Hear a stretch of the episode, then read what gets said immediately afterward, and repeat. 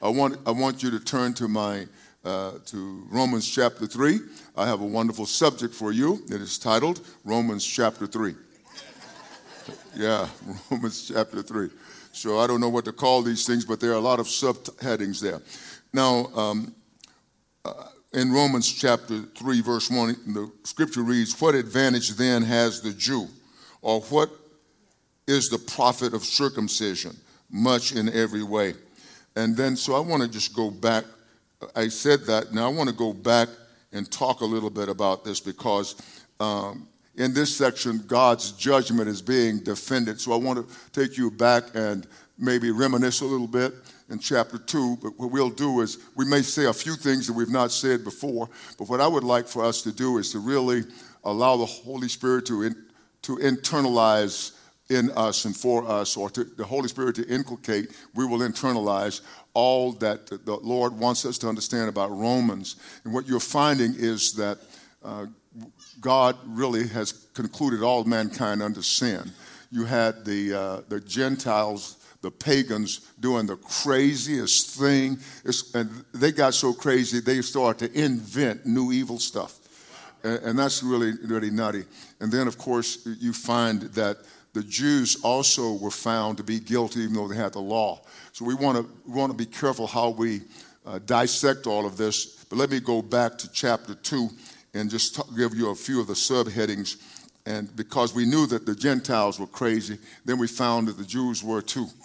And so a lot of times Christians don't like to say things like that because we are informed by other things rather than the Word of God. So it's okay to know math if you didn't see math in the Word, but it is terrible to be informed by something outside God that leads you astray or leads you to think things that you ought not think.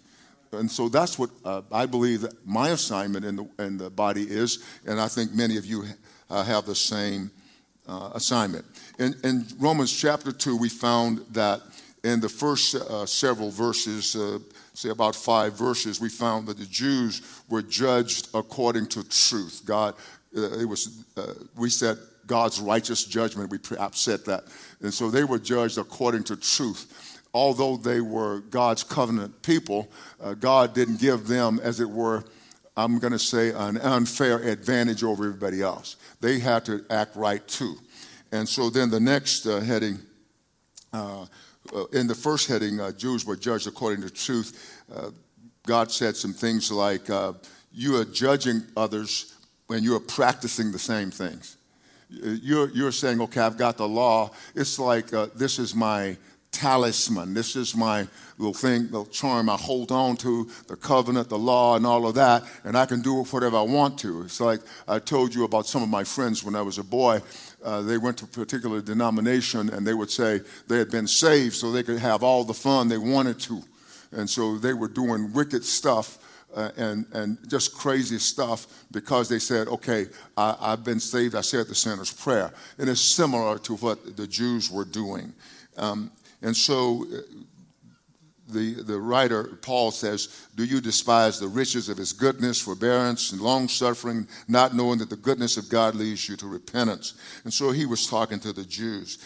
God imputed righteousness, and so he expected a righteous response from them, not a wicked response. So when God saves you, then he expects to have fruit of your salvation in your life. And so then the second part of chapter 2, verses 6 through, I think it was 10, the Jews were judged according to their works. And we tried to explain that a little bit as much as we were able to in the time that we had. And so those are things we can go over and over. So they were judged by their works. And so we elaborated a little bit on that because the scripture says God will render to each one according to his deeds, eternal life to those who by patient continuance in doing good seek for glory, honor, and immortality. But to those who are self-seeking and do not obey the truth, but obey unrighteousness, indignation, and wrath, tribulation, and anguish on every soul of man who does evil, of the Jew first and also of the Greek. So the Jews were judged by their works. We do not mean, and nor do we indicate that you work your way to salvation. That is not the case. But what God is saying here is that since God had blessed them, called them out, had given them grace, he expected righteous conduct from them. That's what that means. So if I am saved by grace, I don't live in disgrace. So that's what God is saying to the Jews. So the Lord was not giving them a law or a covenant or a promises trap door or escape clause. He was not doing that. And so I wanted to make that clearer when we go into chapter 3. Now I read a couple of verses in chapter 3 when we started, because I wanted you to know I was in chapter 3. I didn't want to, do like I did at first, we're going to do Romans chapter 1, I go to Acts chapter 8, right? So there was a reason. And so, and then thirdly, the Jews were judged impartially. We always talk about there's not partiality with God. I've said that randomly throughout messages for the last 30 some odd years, 40, 50 years, I've said that because sometimes we act as though everybody's impressed with how cute you are. God made you, so he's not all impressed with how cute you are and how beautiful your eyes are. And he doesn't go, I just like the way you move, no. No partiality, right? No partiality with God. And so in verse 11 of chapter 2, Paul says, for there is no partiality with God. Wow, no partiality. And almost all of us, if not every single one of us, has at one time in our lives had people to be partial to us. They just liked us. And because they liked us, they let us by. God said, won't do it. Because God has to be righteous as he judges. If he's not righteous, then he denies who he is, and he cannot deny himself. He cannot deny himself. So then we want to understand, again, why we're teaching this, because you and I are living in such a world when the moral fabric has broken down so much that the world system says, if you don't accept this, you're the enemy of the people. If you don't accept this immoral behavior, then there's something wrong with you. Not that you are righteous, no, you think you are better than everybody. So the world comes against us as we hold this righteous standard. Now, what I'm saying to all of us, let's hold on to the righteous standard, but let's don't be judgmental about everybody, acting like we never sinned at all. Amen. We don't want to act like that. We ought to have some sympathy for the sinner, man. You're in a mess, and I know you can't get out because I couldn't get out. Jesus rescued me, and he'll rescue you too. That should be our message, right? Yeah. So that's what we want to do as believers. We don't want to be holier than thou. We've got it all together. The only reason we have it together is because greater is he who is within us than he who is in the world. Jesus is the reason we're together. And so we have nothing to boast of in and of ourselves, all right? So, if I can do it, you can. No. You've got a helper inside. You've got the helper, the Holy Spirit, the comforter, the paracletos. They're like AAA. That's what the Holy Spirit is like. AAA, AAA. That you break down on the highway, you give them a phone call, and about so many minutes or an hour, they're there. Ready to jack your car up, change that tire, send you on your way. That's Jesus. The Holy Spirit is is the Paracletos. That's what he's like. So you and I are blessed with him. So there's no partiality with God. For as many, verse 12 of chapter 2 says, for as many as have sinned without law will also perish without law, and as many as have sinned in the law will be judged by the law. For not the hearers of the law are just in the sight of God. Not the hearers of the law are righteous in the sight of God, but the doers of the law will be justified, or the doers of the law will be declared righteous. And so you and I have been declared righteous because Jesus Christ lives in us. We have received Jesus Christ, and we exercise faith in him, and God said, that's righteousness. Right, because what you're finding here is that the Gentiles who did not know God were really crazy. a bug on the ground was not crazier than they were, right? Those are our foreparents, right? If you're not of Jewish stock. But then we find out that the Jews were acting bad too. But God had a purpose for the law. The law wasn't making people righteous, and we may repeat that later. The law was exposing how lawless we were. Because if there's no law, there's no transgression. If there's no stop sign out here that says stop, and I drive out there and 18 freeloaders crashes me, I'm dead, but still, I didn't break the law. Yeah, so that's how simple it looks, right? Are we still good? Yes. Am I talking too fast? No. Okay, if I'm talking, thank you so much. I can get excited and just, yeah, do that. So, okay, let's go to verse 17, and then you'll understand some things. There's a lot we could say about, let me just say it before we go to verse 17, let me just elaborate a little bit on God judging the secrets of men's hearts by Christ Jesus. And so God is still judging us, mankind, for what he has done. In Romans chapter 2, verses 14 and 15, he really talks about everyone needs to trust the Lord Jesus so that the blood of Jesus Christ could and would cleanse their conscience. That's what that's about. So the blood of Jesus cleanses the conscience. The enemy is always trying to accuse us so that the conscience will accuse or excuse us. But the enemy is always trying to use that against us. But God is for us. Now, the Jews were as guilty as the Gentiles. They were as guilty. That's what Paul is proving in Romans. He's proving that the Jews were as guilty as the Gentiles. Now, there were some Jews who were righteous, but we're talking about overall. They were failing miserably. Now, we don't want to, in any way, we live in a day when somebody could say, Don Lavelle is anti-Semitic. That would be such a big thing. It could be called a fib. It had to be called something with an L. F is too far this way. Yeah, I'm not anti-Semitic at all. My Savior was born a young Jewish boy. He was born a baby. He was born into a Jewish family. He served Yahweh, so my Savior Jesus. But my Savior Jesus is not a Jewish carpenter today. My Savior Jesus is the first fruits of a new mankind. That's who my Savior Jesus is. Yeah, my Savior is that. So in no way could I be anti-Semitic. I couldn't be anti-Semitic because my father drilled in us love for the Jewish people. Yeah, he just loved them. And David was one of his favorite characters. Oh, David, he talks about. So no, this is not anti-Semitic. Nor is this anti-progress. Oh, this man is against progress because everybody knows that today the law of the land is diversity, equality, inclusion. Doesn't matter what you are. Doesn't matter what you profess. It doesn't matter how far you are away from God. It doesn't matter. You're supposed to embrace and just love them and let them do whatever they want to. No, it doesn't matter whether the kid is 10 years old or not. No, 10 years old, you're in my house and you want to do something other than what God wants, you're going to get a spanking. You're going to get some loving arms around you, but you're going to get a spanking. And if you insist on it, you're going to get another one. And you're going to get another one.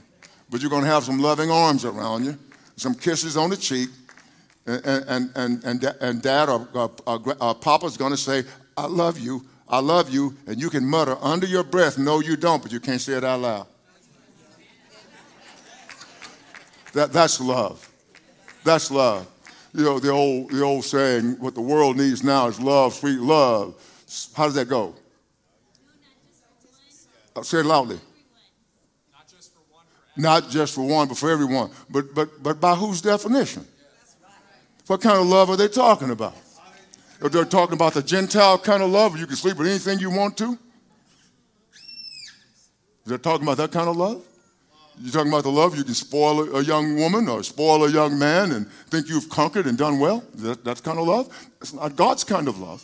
And the church must be a picture of that. The church must not in some zealot fashion, self-righteous fashion, go out and tell the world that. No, but we need to know that we have been given, we have been clothed with the righteousness of God, which is found in Jesus Christ our Savior.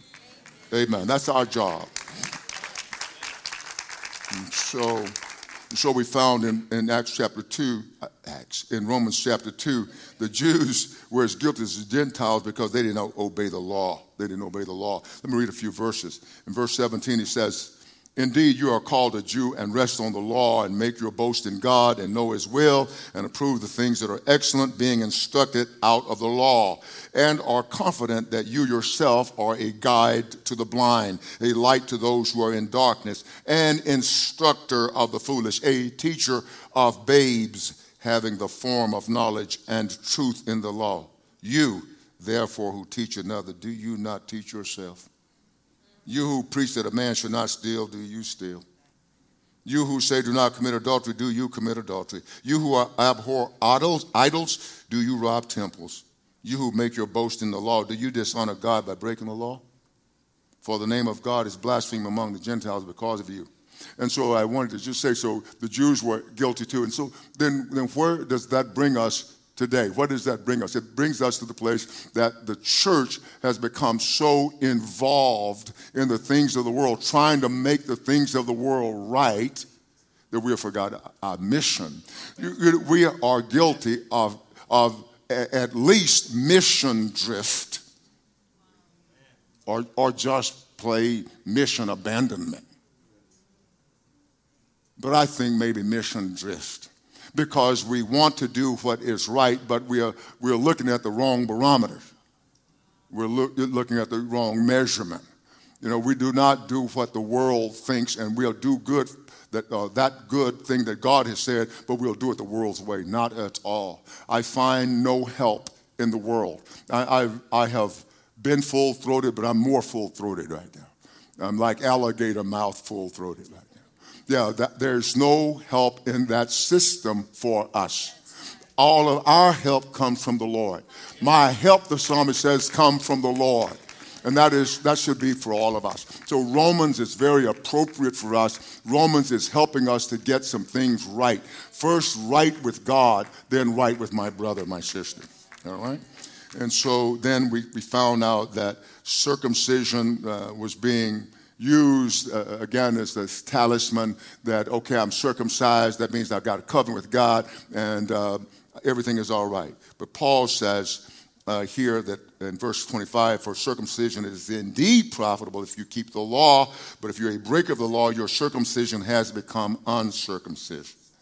And then he goes on to say in verse 29, "But he is a Jew who is one inwardly, and circumcision is that of the heart in the spirit, not in the letter, whose praise is not from man, but of God." So this is what Paul is saying. Now that gives you a background, and we'll use the rest of your time to address chapter 3. And so, and Paul starts out with chapter 3. My subject is Romans chapter 3. Okay, the first point I want to make is that the Jews do not obey the oracles of God. Amen. Now, am I picking on the Jews? No. But what we're showing is, we're showing that the irreligious man was bad and the religious man was bad. God had a solution for both. Amen. That's what we wanted to show you. And so you can be religious all day long and not be right. Religious but not right. And so let's look at it again. Paul asks the question, what advantage then has the Jew, or what is the profit of circumcision? He says, much in every way, chiefly because to them, to the Jewish people, were committed the oracles of God, the sayings of God, the words of God, the oracles. Peter says, if any man speak, let him speak as the oracles of God. So what Peter is saying to us is that when you and I talk, we ought to talk like God is talking through us. Is that too challenging for you? Yeah, talk like God is talking. You and I have the Holy Spirit. We have the Holy Spirit. The Holy Spirit lives in us. He animates us. What does that mean? It means he brings the life of God to these human bodies. He animates us. And so he wants to use your words, your mouth rather, for his words. He wants to use your mouth for his words. And so the Jews do not really believe in the oracles of God. So he says, for what if some did not believe? Paul asked the question, will their unbelief make the faithfulness of God without effect? And he wants you to answer that correctly. What would you say? Certainly not. Amen. New King James Bible. Certainly not. Come on, do you have some certainly not folks over there, huh? He says, let me ask you, for what if some do not believe? Will their unbelief make the faithfulness of God without effect? Certainly not. Indeed, what does he say? Let God be true, but every man a liar. So if God, when God says something, if a man contradicts God, the man is a liar. And that should be our position. And we should be able to say that full-throated, but with love. So I don't have a problem with a lot of things that I hear Christians saying in the public sphere, but I don't see any love in it. Amen. Yeah, I don't see any love in it. I don't see any love in it. I see judgmentalism in it. You know, like holding maybe the right position with the wrong disposition. All right? So we need to stop that, all of us, unequivocally. Let's just stop that. You know, and you have a relationship with a brother or sister, let's call them out on it. Yeah. We're timid, aren't we? We don't want to mess up the friendship. Well, the friendship is already messed up if you are with God and they're not. All right? Is that okay for me to just be like that? By the way, you said, what did he eat this afternoon? Yeah. Yeah, man, don't let him eat anything Sunday. Yeah. Yeah, so certainly not. Let God be true, but every man a liar. As it is written, that you may be justified in your words. This is what he's saying of God. That you, God, may be justified in your words and may overcome when you are judged. Verse 5 says, but if our unrighteousness demonstrates the righteousness of God, what shall we say? Is God unjust who inflicts wrath? I speak as a man, Paul says. Certainly not. So is God unjust who inflicts wrath? Certainly not. For then how will God judge the world? For if the truth of God has increased through my lie to his glory or God's glory, why am I also still judged as a sinner? And why not say, let us do good that evil may come? And Paul says, as we are slanderously reported, and as some affirm that we say. What Paul was saying is that people would take his words out of context, and they were doing it to slander them. And then he makes a pronouncement as an apostle. He says, their condemnation is just. It's right that God holds them to account and hold their feet to the fire, because their condemnation is just, is right. So they are taking his words out of context. We have declared in this fellowship, and of course this is everywhere, not only in the fellowship, but it's everywhere, that context determines meaning. Amen. And so Paul is speaking the truth here, and context is determining meaning. So let's go on to see what he says here. What Paul is doing is he is bringing God's remedy to the fore. He is showing us that man sinned without law, man sinned without covenant, man sinned without the promises. Then he's showing that man sinned with law, man sinned with covenant, and man who had the promises still sinned. So, Houston, we got a problem. We got a problem. Come on, we got a problem. But this is big stuff, though. I feel my tear ducts trying to work. But this is big stuff. Those of us who had no covenant, our forebears, had no covenant with God. And here we are, covenanted people. They were unrighteous. Didn't matter where you were. Didn't matter where you were, on which continent you lived. You were still drinking blood out of the skulls of your enemies. Oh, that your forebears were. Worshiping idols. Doing all kinds of lewd things. Yeah, but here we are with covenant with God. This is what Paul is showing us here in Romans. Are we still all right? What is he going to show us here? He's going to show us that all have sinned. He's going to show us that all are guilty before God, the Jews and the Gentiles. I don't know if you know what I'm trying to say to you. That's big news, because it would have been one of those que lastima moments for us, you know. What a pity on those Gentiles if those Jews if the law could have brought them righteousness. But I'm thankful to God that the law could not bring them righteousness, but the law showed them how unrighteous mankind was. Even with the law of God and the promises of God and the covenant of God, you're still unrighteous. I mean, what a blessing in this sense, in that we found out who we were. So Paul asked the question in verse 9, what then? Are we better than they? He said, not at all. For we have previously charged both Jews and Greeks or Gentiles that they are all under sin. All under sin. Sin dominated everybody. Now listen, as it is written, he says, there is none righteous, no, not one. Jesus is the only truly righteous person to ever live on this planet. Never sinned a day in his life, not a second, not a millisecond. But the rest of us did often. Yes. And we found pleasure in it. Wow. So the world that we have inherited, or some, maybe in some ways helped to create, is in a mess. And the world needs someone who knows who Jesus is, and then as a result of that, someone who knows who he or she is, and then what they have available in Christ, and then what they're able to do with that. That's what the world needs right now. That's what we need right now today. We don't need better politics. We need better Christianity. We need some righteousness. I noticed I didn't get enough hands on that one. I thought you'd all just jump up and shout and throw your hats in the air, you know. I think some of us, maybe online and even here, we're still trying to perfect politics.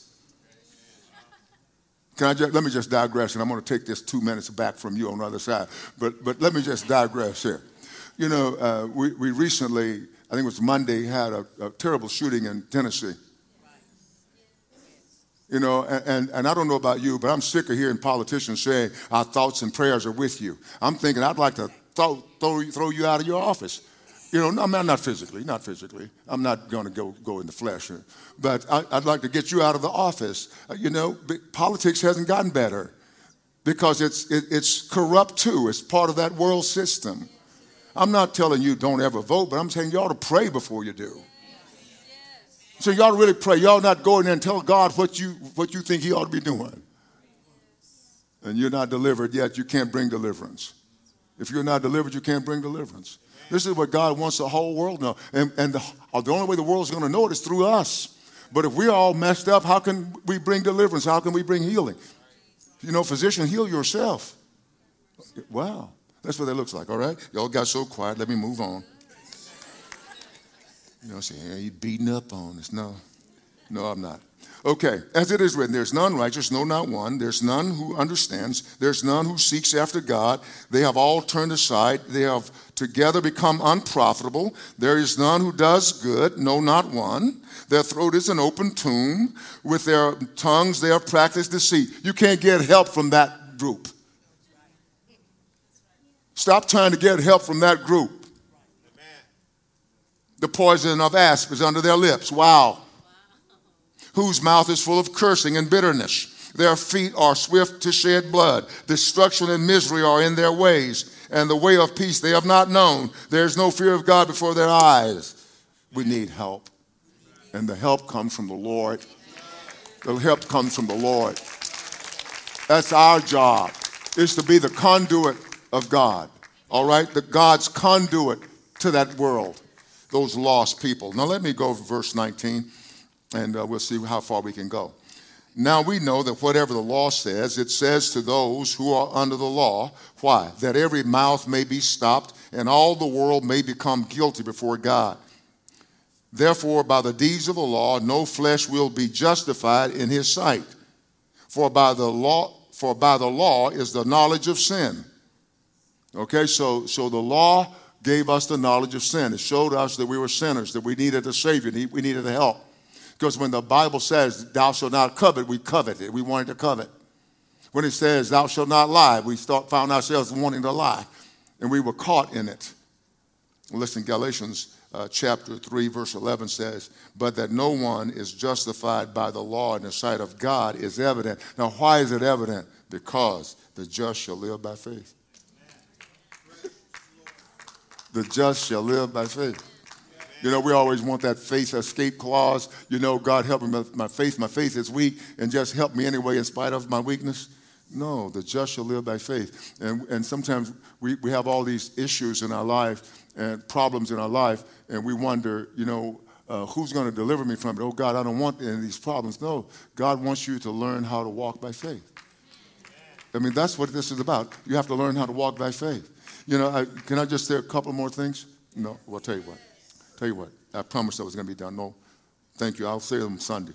But let me go through one more, and let me go through one more. Let me read these, and I'll kind of reiterate them on Sunday if you don't mind.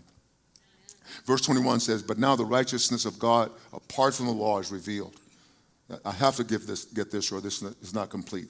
The righteousness of God apart from the law is revealed, being witnessed by the law and the prophets. Even the righteousness of God, this is the righteousness of God, through faith in Jesus Christ, to all and on all who believe. For there's no difference between Jews and Gentiles. For all have sinned and fall short. All have sinned and present tense fall short of the glory of God. Then he says, being justified freely by his grace.